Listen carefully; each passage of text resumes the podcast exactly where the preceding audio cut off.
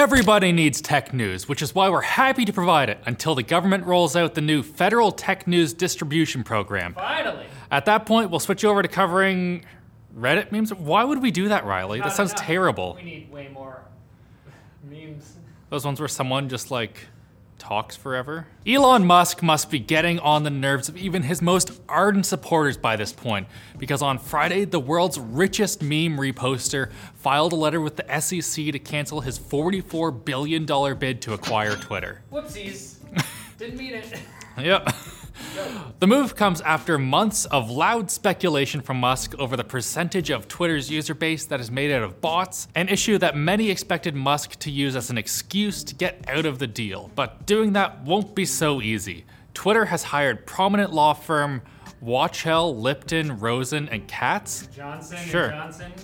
To sue Musk and force him to complete the acquisition. Ironically, the same firm created the so called poison pill defense that Twitter initially used to try and prevent Musk from taking over the company. So there's some uh, snip, snap, snip, snapping on both sides. In classic fashion, Elon responded to the lawsuit by posting a meme on Twitter that pointed out he's finally going to find out the bot information he craves during the trial. And I'm starting to reconsider whether this guy should be the king of Mars. Can I take back my vote? The law seems to be on Twitter's side here, but some analysts are pointing out that there may be a way Musk could get out of the deal, considering the ramifications of handing one of the world's most high profile public forums to a weirdo billionaire apparently trying to single handedly reverse humanity's declining birth rate, even if that means letting him succeed at covering up his sell off of 8 billion in Tesla stock. You, know, you gotta take the good with the bad sometimes. PC gamers cheered as GPU prices dropped below MSRP for the first time in years last month, and we really needed some good news. Even better though, GPU prices are continuing to drop in China, and here too, actually saw some 3090s for under 900 bucks. With some high-end cards down as much as 38% below MSRP. Now, it's worth pointing out that MSRP for Nvidia and AMD cards are slightly higher in China than in North America due to tariffs, but 3D Center also is reporting that GPU prices are continuing to drop in those regions, with AMD cards in particular down an average of 88% of MSRP. Wait, what? Oh, an average of 88% of MSRP. That makes more, way more sense. Oh, okay, thank you. You can't tell right now, but this situation is so wondrous that I'm holding back tears. Hopefully, the GPU landscape stays relatively level because while hiking is good for you, it's not something that PC gamers generally appreciate on average. On average. I like it. Yeah, I know you do. And the president and CEO of Rogers Communications, Tony Staffieri, has apologized for the network outage that took out a quarter of Canada's connectivity on Friday, including my phone, saying the company now believes that they're narrowed the cause down to a faulty maintenance update, which caused some of the routers to malfunction. Uh. Yeah, about how many routers do you think that was, Tony? Because we're not just talking about cell phones here. We're talking about emergency services, payment terminals, my cell phone once again. And more than that, just stopped working for a full day. And it still isn't working today for me. Is yours working? I'm on Koodo, baby. Ah, good job. The outage has also put Rogers' $20 billion merger deal with one of Canada's other big three ISPs, Shaw Communications, into question. Because cutting off a quarter of Canadian internet is a rookie number, bud. You gotta build up, get, get a whole third of it. Otherwise, you might as well, I don't know.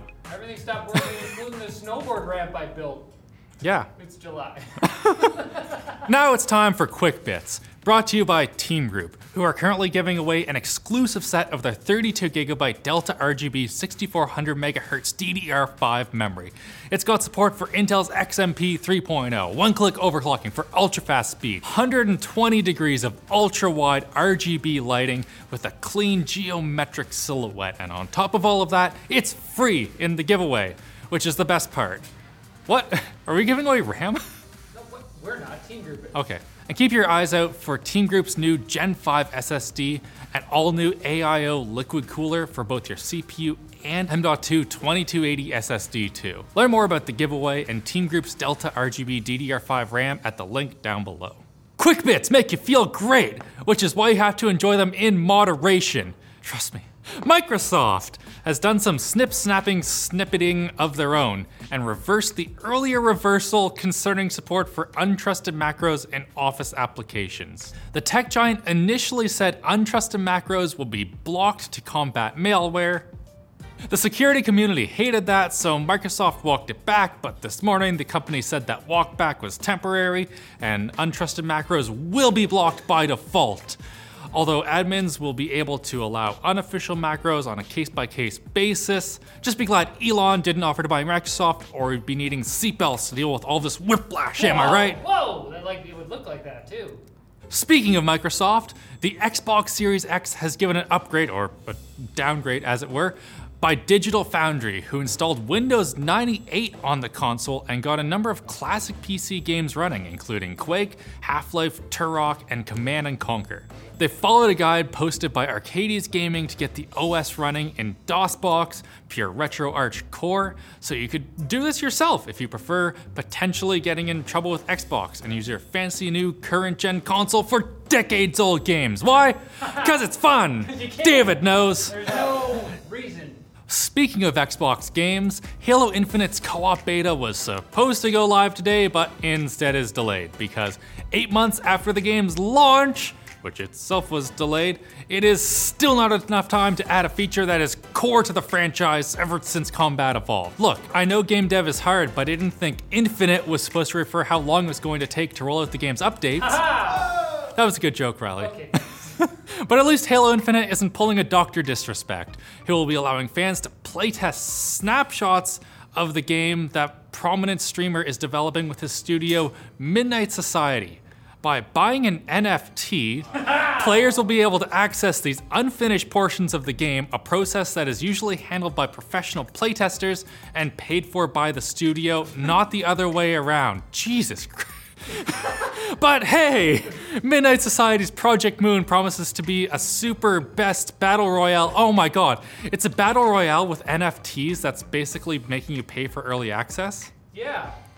Oh, You wanna don't wanna miss out, buddy. if it sucks, you can sell the NFT to the people who will definitely still want to buy it. For sure. Yeah. And if you're interested in other fake games, check out these titles made for Steam's recent summer sale, written by Eric Wollapaw and Jay Pinkerton, and illustrated by Claire Hummel. From boomer classics like Pro Poker Amateur to indie darlings like Help Get the King to the Toilet, there's something for everyone looking to get hyped about ideas instead of playable simulations. I just know I'll be the next top rank in Dead Seagull Zoo Magnate. Are any of these actual things? What did I, think just read? Make it, well, Alex. You can do it. You're good at that game.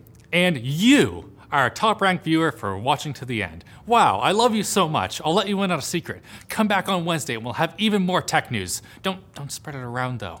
I, I need my quick bits.